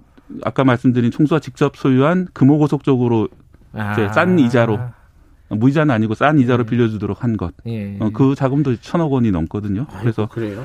다른 계열사들은 손해를 보고 본인이 음. 소유한 회사들만 이득을 보고 이런 식으로 뭐 기업을 유지하는 건데 이게 사실은 어떻게 보면 재벌 그룹들이 오래된 수법인데 예. 최근에는 좀 많이 조심하는 그런 경향들이 많이 있는데 예. 여전히 이런 걸 쓰고 있었다. 물론 이제 은밀히 또 많이 벌어지고 있겠죠. 예. 이런 것들이 이제 공정위가 잡아낸 겁니다. 공정위가 잡아내서 그럼 어떻게 처리했어요, 이거는? 어, 금호그룹에는 320억 원 과징금이 내려졌고요. 예. 그리고 박삼구 전 회장과 경영진 두 명은 검찰에 고발이 됐습니다. 그래서 음. 앞으로 이제 검찰에서 이게 제가 된다 안 된다 논의가 더 있을 것 같습니다. 이뭐 금호그룹 측도 뭐 생각 뭐랄까 할 말이 있겠죠. 뭐라 그래요 그쪽은? 네, 금호그룹 측에서는 이 받은 투자금 어 그러니까 금호고속이 중국 그룹으로 또 받은 하이난 그룹인데요. 네. 받은 투자금은 어두 그룹 사이의 전략적 제휴를 위한 돈이었다는 음, 입장이고요. 네. 어 그리고 이제 또 기내식 관련 거래 같은 경우에는 서울 남부지검이 2018년 배임 등 혐의로 고발한 사건에 대해서 불기소 처분을 했다 이미. 네. 그리고 LSC가 제기한 기내식 원래 이제 납품받은 업체가 제기한 기내식 계약 연장 거절에 대한 손해배상 소송 1심에서도 아시아나항공이 음. 승소했다면서 예, 재판 결과 이제 정상 거래 이미 소명됐는데도 공정위가 무리한 결론을 내렸다. 음. 당혹스럽다는 입장입니다. 당혹스럽다. 하지만 이제 어, 공정위는 검찰에 어, 박상구 전 회장을 고발한 상태고. 예, 공정위가 예. 이제 이렇게 나선 이유는 좀 네. 증거 같은 것들이 좀 나왔는데요. 예. 어, 만약에 이제 이 투자 계약이 이행되지 않으면 기내식 매각도 취소한다. 음. 이런 알려지지 않았던 그런 합의 음. 계약을 발견했거든요. 네. 그렇기 때문에 결국은 이게 대가 관계가 있는 거다. 음. 이런 입장입니다. 이게 이제 지금 아시아나항공이 어 지금 매각 절차 진행하고 있잖아요. 네. 여기에 좀 부정적인 영향을 줄 수도 있을 것 같네요. 네, 많은 분들이 우려하는 점이 그 점인데요. 예. 어, 사실은 이제 이 계열사 부당 지원 이슈는 저도 이제 과거에 보도한 적이 있을 정도로 한 2, 3년 전부터 꾸준히 문제가 제기됐던 네. 사안인데 이번에 이제 결론을 내렸다 이런 점이 좀 특이한 점인데 네. 사실 이제 인수한 주체인 HDC 현대산업개발 측에서도 대략 계략적인 내용은 알고 있었을 겁니다. 어, 그런데 이제 이번 이런 결론이 내려진 걸 계기로 네. 어, 어떻게 보면은 그 금호그룹의 부도덕한 경, 경영 실태 이런 것들을 자기들이 알게 됐다. 음흠. 그런 이유로 이 계약을 갖다 취소할 수 있지 않냐 이런 음. 우려가 좀 나오고 있는 상황이고요. 예. 어, 여기 대해서 이제 이동걸 산업은행 회장이 정몽규 그, HDC 예. 회장을 만나서 어, 인수 부담을 덜어주겠다. 어, 좀 음. 깎아주겠다는 말이죠. 이렇게 제안을 한 걸로 지금 알려져 있는데요. 예. 어, 그래서 이제 아직까지 재협의 가능성은 열려져 있는 그런 상황이고. 네. 어, 뭐, 어떻게 될지는 좀 더 지켜봐야 될 상황인데, 국, 뭐, 국제적으로 다 항공산업이 많이 어려운 상황이기 때문에. 네. 그런 어려운 상황이고 만약에 이제 이 고용도 엄청나게 많은 상황이기 때문에 그런 경우는 국유화라든지 뭐 음. 뭐 다른 방식으로 해결이 되지 않을까 이런 예측을 하는 사람들이 많습니다. 그러니까 HTC 그러니까 정몽규 회장 쪽은 당연히 가, 지금 상황에서 가, 가급적이면 싸게 살려고 계속 할 거 아닙니까, 그죠? 네. 네. 그리고 이제 또 한편으로는 자신들이 약속을 한 것도 있기 때문에 네. 약속을 지켜야 되는데 뭐 이런 것들이 뒤늦게 이제 밝혀졌다 이런 이유로 이제 어, 음. 어떤 책임을 지지 않고 이제 약속을 약속 파기의 명분 약속을, 네, 명분을 음. 삼을 수 있는 그런 음. 상황이기 때문에 좀더 네. 지켜봐야 될 것 같습니다. 알겠습니다. 어, 2928님이 배고픈 하늘길에는 다 이유가 있었구나 이런 말씀을 보내주셨습니다. 마스크가 좀 작아요. 아, 대형입니다.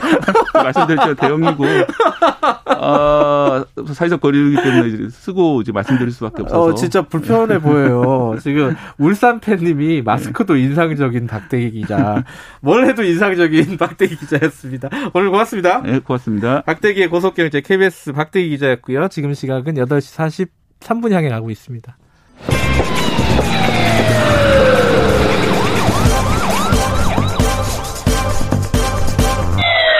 김경래 최강 시사. 네, 코로나19 상황으로 의료 붕괴 뭐 이런 우려까지 나오고 있지 않습니까? 이, 이 와중에 이제 어, 전공의들이 집단 행동을 계속하기로 결정을 했습니다. 아, 이 부분에 대한 얘기를 좀 해볼게요. 오늘은요, 어, 인도주의 실천 의사협의회 이보라 공동대표 연결해서 관련 얘기 좀 나눠보죠. 이보라 대표님 나와 계시죠? 안녕하세요. 네, 안녕하십니까. 네. 주말에 이 예상하셨어요. 이게 사실은 이제 과반이 안 나왔고 한 차례 더 투표를 하는 상황이었는데 의견이 좀 갈렸다고 볼 수는 있잖아요. 숫자로만 보면은 어떻게 결과가 나올 거라고 예상하셨어요. 이 부분은?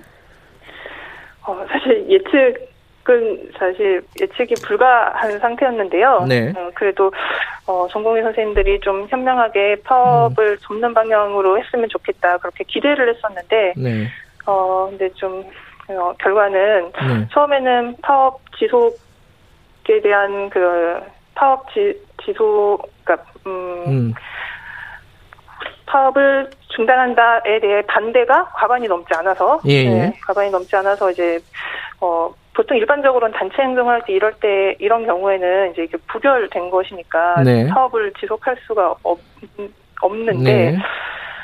어 일단 거기서 실망스러워 파업 시 음. 예, 지속할 수 없는데 이걸 또 다시 어, 좀 일종의 번복이 된 건데요. 그렇죠. 음, 예. 네, 번복이 되면서 파업 지속을 결정했다고 해서 이제 네, 다음 날 아침에 그 소식을 듣고 참 실망스러웠던 어, 그렇습니다. 네. 근데 이 파업을 전공의들이요, 어, 네. 어떤 그런, 뭐랄까, 논란이 뻔히 예상이 되잖아요. 과반이 안 네. 됐는데 네. 또한 번 투표를 해가지고, 어, 네. 다시 파업을 결정한다. 이게 뭐, 본인들도 알고 있을 거예요. 이게 이제 분명히 논란은 될 것이다.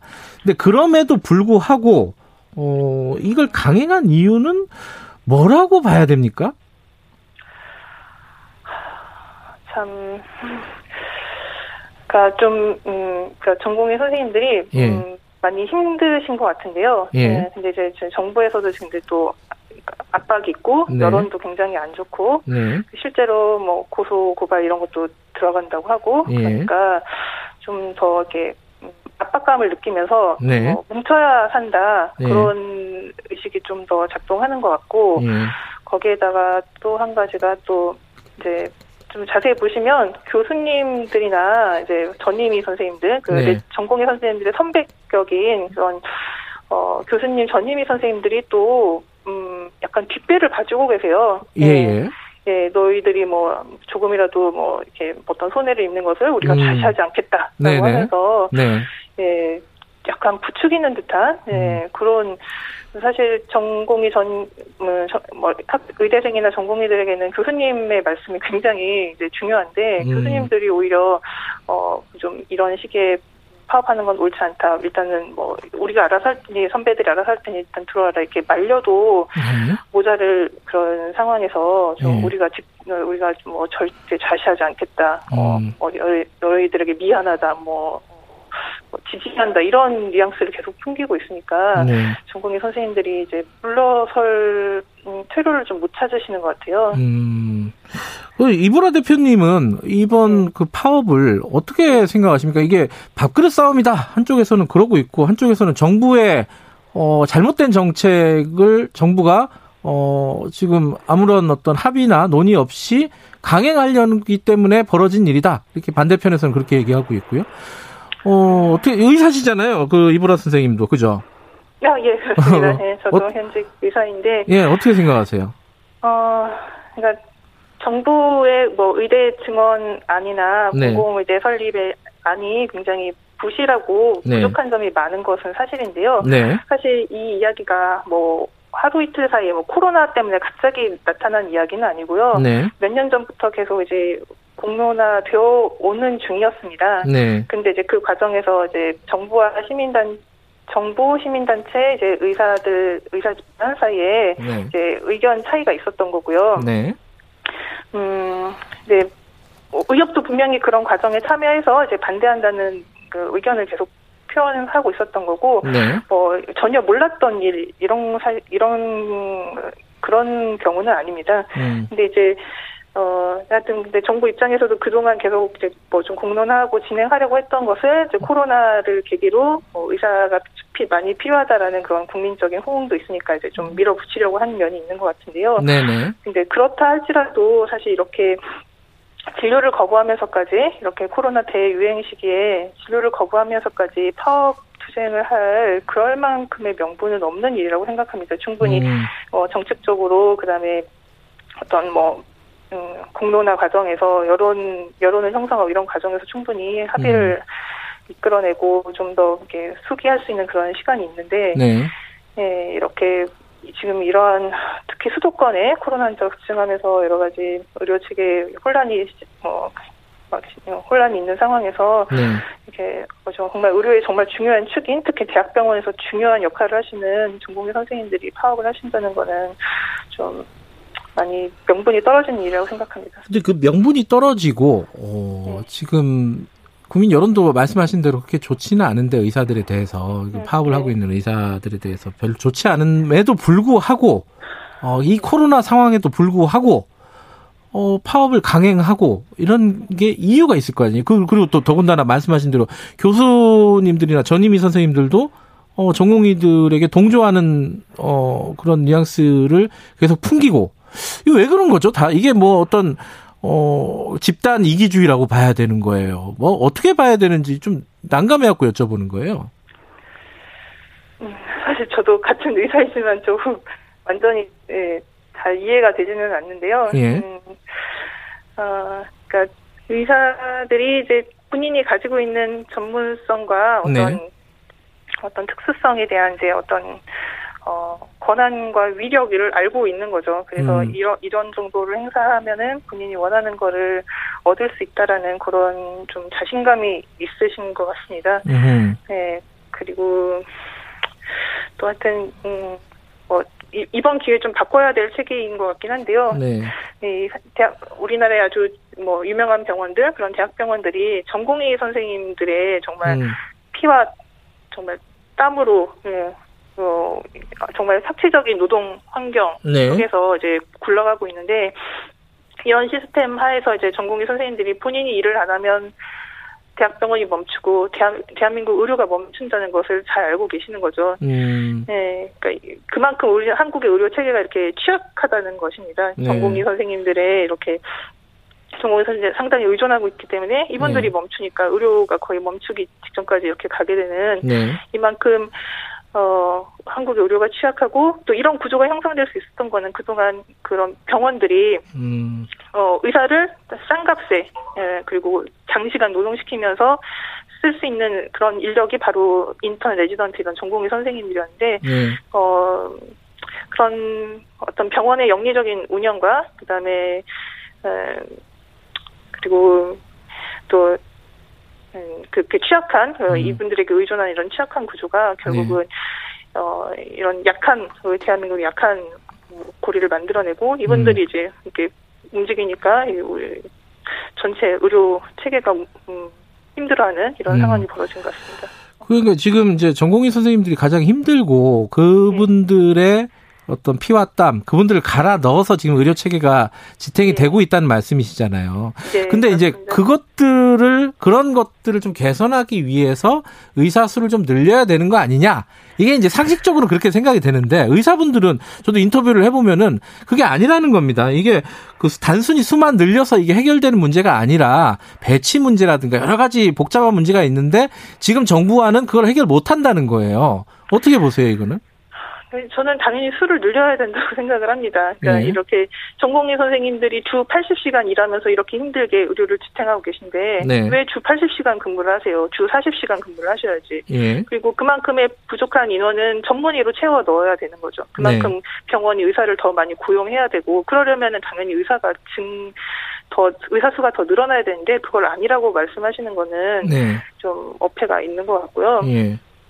그러니까 전 그러니까 이, 이 의료 체계가 정말 많이 이번 기회에 코로나 그리고 의사 파업을 계기로 좀 더 많이 변하고 체질 개선이 있어야 되는데 네. 네, 지금 이대로의 체계 그대로 변화가 하나도 없다면은 음. 예, 그냥 이대로 그냥 다 민간 사립병원 출신의 의사들이 뭐 여기 그냥 자기가 하고 싶은 수련해서 뭐 자기가 원하는 과에 가서 그리고 뭐 수도권에 개원해가지고 이런 시스템을 먹고 살겠다 이런 시스템으로만 계속 간다면은 음. 의사를 지원하면은 그만큼 더뭐 소위 말하는 밥그릇 싸움이 더 심해지면서 의사들은 더 어, 본연의 어떤 사람을 살리는 그런 본연의 임무를 잘 하지 못하고 좀더 네. 이제 점점 이상한 방향으로 가게 되는 거겠죠. 음. 그렇지만 이, 그 체계를 완전히 근데 바꾸게 된다면은 네. 의사 수가 증원되어도 의사들의 근무 여건도 훨씬 좋아지고 국민들이 받을 수 있는 의료 서비스의 질도 훨씬 나아지고 그런 식으로 이제 전 전체 국가가 국민 차원에서 합의하에 좀 의료 체계를 좀 이번 기회에 좀 바꿔야 나가야 할 음. 그럴 조, 어, 어떤 기회로 삼아야 된다고 생각합니다. 예. 그리고 이런 체계는 민간 중심의 체계로는 절대로 할 수가 없고요. 예. 어, 공공병원이 중심이 된 그런 체계가 있어야 돼요. 예. 그래서, 음, 그니까, 대한민국 국민이 사는 곳이라면은 아무리, 어, 뭐, 그뭐 그 섬이나 뭐 오지라 할지라도 학교가 음. 있고 어떤 공공 시설이 있는 것처럼 병원도 음. 그러한 음. 그러한 시설로 우리가 인식을 완전히 바꿔야 한다고 생각을 합니다. 음. 그래서 지금 공공의대를 만들겠다는 건데 네. 이것도 의사분들 얘기를 들어보면은 일리 있는 얘기들이 있어요. 이게 그 공공의대 만들어 갖고 10년 동안 그 지역에다가 지역 사립대 병원에 이렇게 의무 복무하게 하는 게 이게 해결책이냐 이런 식으로 얘기한단 말이에요. 공공의대는 완전히 이제 공공의대로 이렇게 의전원 형식으로 이렇게 만들려고 하는 것 같고 현재 네. 정부와는 네. 그리고 지역 의사제는 이제 지방 사립대 의대에 정원을 조금 이렇게 증원해가지고 네. 그분들 중에 지역 의사제로 이제 뭐 장학금 주고 네. 해가지고 지역에 복무하게 하려고 하는 것 같은데 네. 그러니까 이 이런 정책들이 다 이제 의사 수만 늘리면 돼 어떻게 좀 의사 수만 늘려서 음. 크게 국가의 노력을 들이지 않고 네. 스스로 지역에 남는 의사를 만들어 보겠다고 하는 건데 네. 사실은 이제 의사 선생님들 저 잘 아시는 거죠. 이렇게 해봤자 지역에 남을 의사가 없다. 음. 네, 이, 이, 이, 현재 체계가 그대로 간다면은 어, 뭐 최소한의 의무 복무만 끝나면 다 네. 서울로 올 것이다. 라고 하는 그 주장은 저도 일리가 있다고 생각을 합니다. 그러니까 이보라 선생님 말씀을 들으면 지금은 의료 체계에 문제가 있고 특히 이제 지역 의료 같은 경우에는 심각한 문제가 있는데 네. 어, 그럼 의사들이 파업을 하는 거는 근데 또 안 된다. 이래갖고 그럼 어떻게 해야 되느냐. 이게 좀 헷갈립니다. 어, 그니까, 어, 음, 의사 선생님들은 네. 이제 네. 보통은 이제 각각 다 세부 전공 과목이 있으시고 네. 그 세부 전공 과목 을 어떻게 이제 치료하고 환자를 보는지 이런 것에 대해서는 굉장히 완전히 전문가이시죠. 예, 예. 그렇지만 이제 전체 국가의 의료 체계, 의료 시스템을 이제 어, 음. 공부하시는 건 아니잖아요. 네. 그런 부분에서는 좀 어, 아무리 의사라고 할지라도 다 그, 다, 뭐, 음. 의료 정책에 다 전문가라고 할 수는 없거든요. 네, 그리고 네. 의료 정책, 그리고 의료 정책이라는 것도 무슨 뭐 정책을 공부한 전문가가 뭐 예. 어떻게 그냥 논문 쓰듯이 탁탁해서 다 실행이 되는 것이 아니라, 예. 뭐, 이제 사회와 국민들의 어떤 합의와 이런 뭐 동의가 있어야지 또 진행되는 거잖아요. 네. 알겠습니다. 지금 대화가 필요한 시점이네요. 그죠? 네. 예, 여기까지 드릴게요. 고맙습니다. 네, 감사합니다. 이보라 인도주의 실천이사 협의회 공동대표였습니다. 오늘 여기까지 하죠. 내일 아침 7시 20분에 다시 돌아오겠습니다.